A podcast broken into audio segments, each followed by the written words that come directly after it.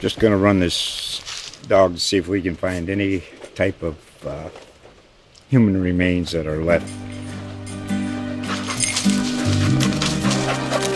Listen to Where Secrets Go to Die The Disappearance of Derek Hennigan. From the Detroit Free Press, a new podcast set in the woods of Michigan's Upper Peninsula. Available on Apple, Spotify, Freep.com, or wherever you get your podcasts.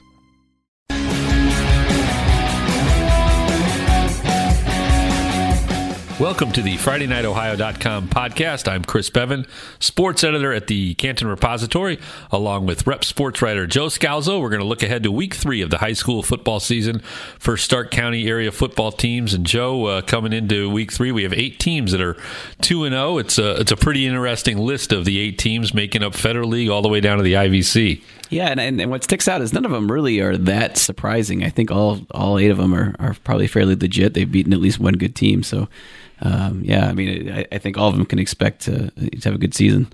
Uh, it's never a surprise when you see Massillon and McKinley on that list, and I think we thought Perry was going to be really good. Well, one team that kind of jumped out at me is Northwest. Uh, you know, the mm-hmm. Indians haven't had a, a lot of great success in the last couple of seasons. They've kind of been you got the idea close that if they could have got a couple yeah. of games to, to go their way, that they had some guys where they could have maybe got it rolling. Maybe this is that year for them to to make a push to get back into the playoff picture. Yeah, I think all of us have kind of figured, okay, it's not been that long since they were good, and they have a good coach who's won a state championship elsewhere, and and it just was maybe a matter of time of getting that class that that could do it, and and certainly we need to see what they, they do over the next eight weeks. But uh, I, I mean, I think all of us were kind of waiting for them to emerge a little bit. Another team that was really a playoff regular throughout the 1990s and well into the 2000s was North Canton Hoover.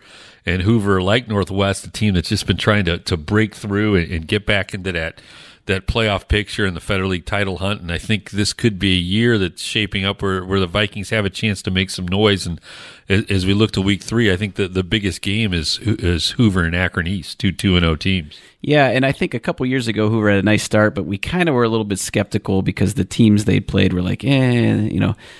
And I think you're right. This year, that not only are they looking very strong, but the league is is the Federal League as as a whole doesn't have that nightmare monster team or, or a couple of them. And so I think you kind of feel like, yeah, there's a lot of talent in this Hoover team. They've been waiting for this season and, and uh, maybe they can make a little bit of run too. And I think it's not just that they're 2 and 0, but they're 2 and 0 with some emphasis. You know, yeah. they, they, won their first two games. They took care of business. Yeah, they did. And, and uh, you know, I, I think Louisville's always a good gauge. If they can win by a game by a couple touchdowns, that's usually a good sign for, for any Hoover team. Obviously, with Akron East, they're seeing a team that's. Uh, become a, a, really good team in the Akron City Series, plays a good schedule, is used to playing on the road. You know, almost all their mm-hmm. non league games, if not all of them, are road games.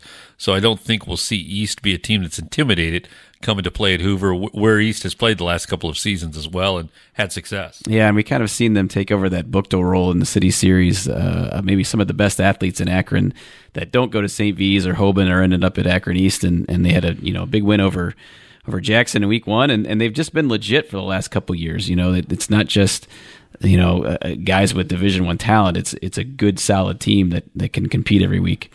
The Akron Children's Hospital Game of the Week, powered by iHeartRadio, continues Friday, September 7th when Hoover hosts Akron East. Kickoff is 7 p.m. Broadcast starts at 6:30 with the Old Carolina pregame show. FridayNightOhio.com is live streaming games for the first time this season. Sam Berkwin and Jeff Shreve provide the call each Friday night. A team that I think we'll see on one of the games of the week, maybe down the road. The Lake Blue Streaks, uh, another nice start for them at two and zero. Uh, going on the road for the first time against a Copley team that I don't think is nearly as uh, good as it has been. This is a, a real good chance for the, the Blue Streaks to really build some momentum going into to the heart of the season. Yeah, the last two years, this game has kind of come down to the fourth quarter. And two years ago, that was a really good Copley team, and I, they stunned them with about six seconds left. Uh, Ty Hunt, who's still on the team, caught a touchdown pass. I think, and uh, you know, I think they won by like two or three or something like that. But um, yeah, I mean, and Copley was four and six last year. They're they're they're good, but you know they're not a great team this year. And I think you know Lake having come off that opening win over Columbus West, we didn't know how good they were. You know we saw uh, some good things against Dover last week, and this is kind of a chance, like you said, to maybe get a couple wins before that Federal League schedule starts and and get some cushion to to maybe make a playoff run one of the stories that you wrote for the repository and FridayNightOhio.com uh, dealt with the quarterback play at Lake, and talk a little more about what Troyer has coming back now as is a, a veteran. Yeah, it's interesting because you know obviously Lake is not a hotbed for quarterbacks through the years. They're more of an I formation running back kind of team. But he, he even said, you know, I, I understand how to play the position better. He's a guy that isn't maybe the most amazing athlete in the world, but he can run it and, and he has a pretty strong arm. He can hit 90 miles an hour as, as a pitcher and and uh, you know it just a really solid guy that, that gives them a compliment to Cameron Martin and, at running back and and uh, Lakes. You know they've always kind of done it with running running in defense, but they need they need 10 to 12 passes a game to kind of keep things honest, and he's a guy that can do that when they've had the uh, the deep playoff runs, usually they've had a good quarterback and mm-hmm. they've had a, a, maybe a go to receiver. Like you said, it's not like they're going to put it up 30 times a game, but they do want to throw it, you know, 10 to 15 times, 10 times if they're really running it well. And yeah, and it helps to have a guy that knows what he's doing at that position. Yeah. I mean, they're not, they're not Perry where they just forget to, to pass the ball.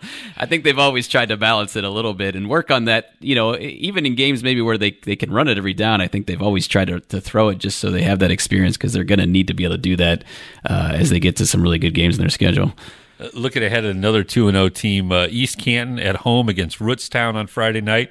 This is the last team to beat East Canton in the regular season. Uh, the Hornets have not lost a regular season game since. They've won nine in a row in the regular season, which is a, a winning streak that is the longest in more than 30 years for the program.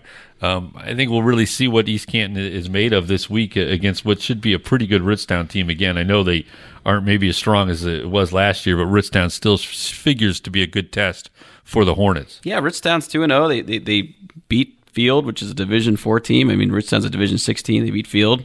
They they pounded Strasburg Franklin last week, sixty one nothing. So uh, you know maybe they're not quite as good as last year, but certainly capable of beating East Canton and.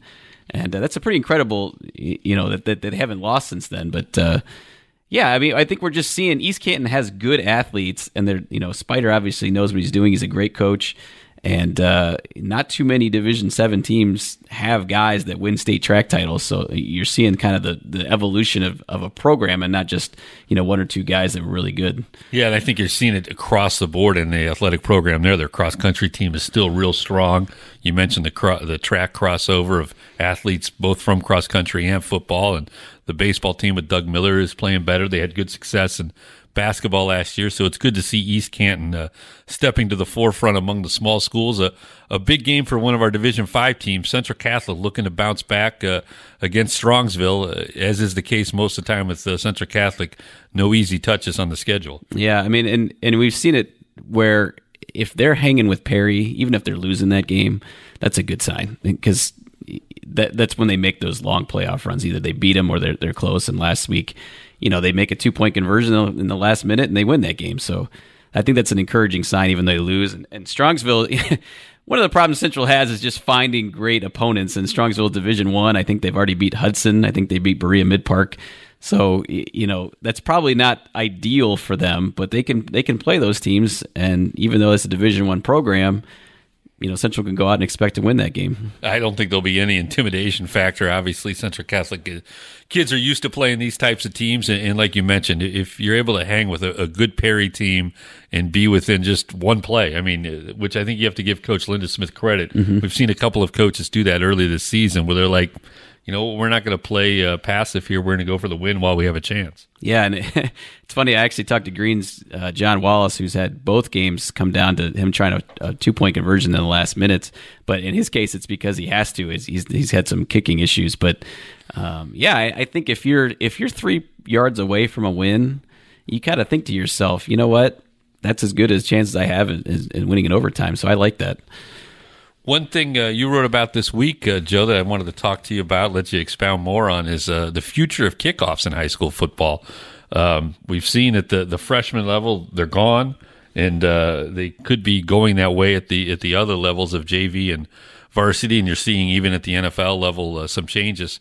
What uh, what are you hearing from coaches? Well, I, I, think what's interesting to me, and, and, Dan Reardon brought this up in McKinley. I talked to Tom McDaniels. I texted him back and forth a little bit, um, and they haven't seen a dramatic you know difference between kickoffs and other other plays in the game. And Chris, you covered your share of football in the years, and I, I don't know that I've seen that either. But um, apparently, it's the most violent play in the game, and you know you got guys that run down the field obviously at full speed, and you have some violent collisions. But that's what they're trying to get rid of, and I think um, I think we're going to see it. I think we're going to see it out of the game. That's my personal opinion. Um, and I don't necessarily like that, and I don't know that you do either. Yeah, I, I think, uh, you know, again, it's just kind of anecdotal evidence. Uh, you're hoping that the people are researching this are, are doing it well. Uh, at the high school level, I didn't notice any more serious injuries coming on kickoffs as opposed to any other player punts, let's say, where you do have, you know, the guys running downfield in the high speed collisions. I, I, now in the NFL, yeah, mm-hmm. you do see that. But you know, something you and I were talking about before we went on with the podcast in the NFL, you're putting your best athletes in many cases out there to, to cover the kicks and cover punts. So you're talking about your guys in that six to six two range, two twenty to two fifty, and they're all running sub 4.6 maybe as fast as four four with the you know the body of a, a, middle linebacker and the speed of a tailback. So at the, at that level, yeah, it makes sense that you are seeing those types of injuries because of the collisions. High school, you don't have that necessarily on special teams plays. Yeah, there are a few you know freakish athletes out there, but it's not 22 guys on the field.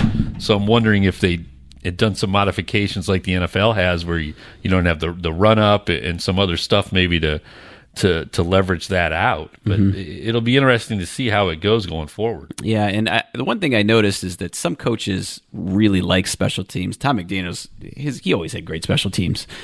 And if you know how to coach them and you devote that time, that's great. But there's a lot of coaches I think kind of like, well, that's one less thing for me to worry about. Let's get rid of it, and and maybe the injury thing can kind of be a, a way of masking the fact that you you know you don't have time to work on everything at every every program, and and uh, they're happy to just say, okay, yeah, let's get rid of that play.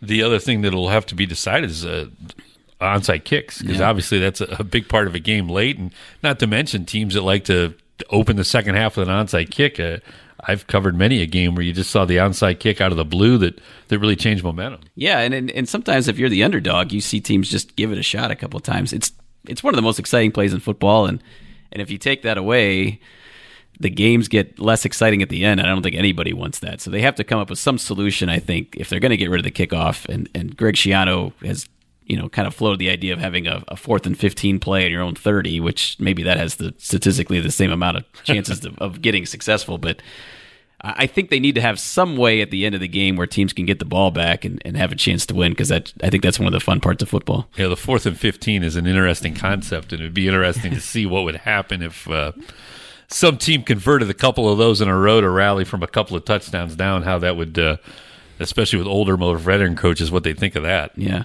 but I don't think I think you probably wouldn't see a whole lot of teams doing it earlier in the game, and you know, you, like you mentioned, you know, the kind of the it takes away the element of surprise if you're lining up at your own thirty. I think they're going for it, coach. We're going to talk some more about uh, Massillon, McKinley, and Federal League football teams after this break. Remember, FridayNightOhio.com is your home for Stark County area high school football throughout the 2018 season. Stories, scores, schedules, roster stats, you'll find it all there all year. Download the app and don't miss any of the news about your favorite teams and players.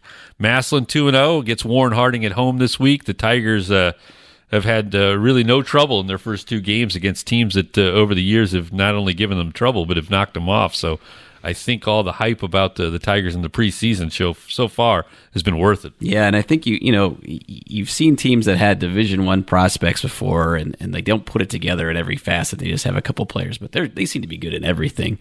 And uh, they're playing a Harding team that that really since the the second half against McKinley, I, I think I saw that they've outscored their opponents fifty four to nothing. Now I think they played Cleveland Rhodes last last week, which isn't you know quite the caliber they're going to see this week, but they're they're coming along. They have you know they have you know talented players too, but you know this Massillon team, I don't know. I I, I don't know if they're going to get tested that much in the regular season this year. I think the one thing Warren Harding will hang its hat on is that the running back, where the Tigers are, yeah, K. Ron Adams, the Tigers have concerns about stopping him. What'd you think after seeing him against McKinley? He's a really, really solid back. He reminds me a little bit of uh, a Danny Herron who came out of Warren Harding and played Ohio State. Maybe not that strong, a little bit faster, but just a guy that gives you five or six yards whenever the play is blocked well and has the capability of doing a little bit more than that. And and uh, you know they they sustained drives against McKinley. They just didn't finish them. Um, because on a down to down basis, they weren't quite as good, but maybe they've cleaned up some of that, and they're, they're in week three now. So, um, you know, it, it'd be interesting to see if they can if they can test Massett a little bit. Jackson is on the road at Boardman. The Polar Bears had a huge bounce back win on the road last week against Mayfield. Uh, I get the sense as this could be a real big game for Jackson as far as going into the start of league play at two and one. They'll get, uh, I think it's Perry next week, so obviously they'll want all the momentum they can get. Were you surprised to see Jackson go and, and win on the road like that against the, what looks to be a pretty good Mayfield team? I don't know if I was surprised. I think that you know there's certainly their programs in the in the place now where you expect them to be pretty good every year, and and uh, you know they were really good. I think they lost to Akron East right in the first first week, and and Yeah, uh, right. it was really close game. So yeah, I mean I I- I think I picked them to win, and and uh, I think they lost to Boardman last year if I'm not mistaken. That was a close game. So I, I really like the way their schedule's set up, and and uh, you know if they can get this one, you, you know you kind of feel like okay they lost a lot to graduation, but guys have kind of grown up a little bit pretty fast, and and uh, certainly moving Hayden Junker to center seemed to have solidified some things for him too. Yeah, that seemed to really get the offense going. And uh, the Jackson Boardman series has been a good one over the years. Three games that I don't really know that what we could expect them to be good on the scoreboard: McKinley, Glen Oak, Perry, each uh, going the uh, one double A route, really almost the Division two route here with uh, the Canadian teams. Uh, a real crapshoot what uh, what those games will turn out like, but I'm guessing something like forty to nothing. Yeah, it's always one of those pick your poisons because you you schedule Moeller or St. Ignatius or St. Ed's because you know that there aren't a lot of Division two schools that are willing to jump up and play them. They don't think they see the incentive in, in, in scheduling, you know, a Glen Oak or a McKinley or even a Perry most weeks. So, uh, you know, I, I guess you get a home game and you get a gate and you get a win. So that's that solves a couple problems. You hope you stay healthy. we were talking about Glen Oak earlier today, you and I, Joe, and, and I think it's it's great that Coach Garcia is willing to you know try to schedule everybody he can, but he's they've become a, a school like a lot of the others in Stark County where it's it's feast or famine. You know, you get that Whitmer. Uh, to open up with on the road, that is not easy. Then they get the, the Massillon game next. It's at their place, but Massillon's rolling. Glen Oak takes a key injury, was struggling anyhow, and um, it's just tough for them to find the, the right sized opponent. Yeah, and I know a couple years ago he purposely tried to upgrade his schedule because he wanted his program to take that next step beyond the first or second round of the playoffs. And you know he had it Ignatius a couple years, but but man, you know if you don't have that class or if you have a couple injuries, it, like you said, the, this year that schedule doesn't help, them at all. And I, I know it's tough to to find. A, an opponent that really does work because your first two opponents didn't work because they were too good, and then the, you know you're playing week three against a Canadian team that isn't good enough. I think there's stuff that uh, you know you hear people will second guess coaches here and there, but these are the types of things that coaches have to deal with, you know, year round scheduling and stuff like that. And I know you talked to the coaches about that. It's just it's just a challenge for these guys. Yeah, and I know that uh, some coaches would like to see you get rewarded for playing a tough team even if you lose, and I, I certainly like that idea. But at some point, like the mathematical equation that they're already doing is convoluted enough, and you wonder how much more you want to add to it to to where fans understand and and uh, you know. So I, I think you know getting something for even a loss is is an idea worth considering. But you know, probably if you're a good enough team, you're making the playoffs anyway. Well, we'll see what those games bring Friday night for McKinley, Glen Oak, and Perry. A reminder the Akron Children's Hospital Game of the Week, powered by iHeartRadio for Friday, September 7th, is Akron East at Hoover. A pair of 2 0 teams. The broadcast starts at 6.30 with the Old Carolina pregame show. Thanks for downloading and listening to the FridayNightOhio.com podcast, a podcast from the Canton Repository Sports Department. Check back for another podcast late Friday night after week three is complete. For Joe Scalzo, I'm Chris Beaven.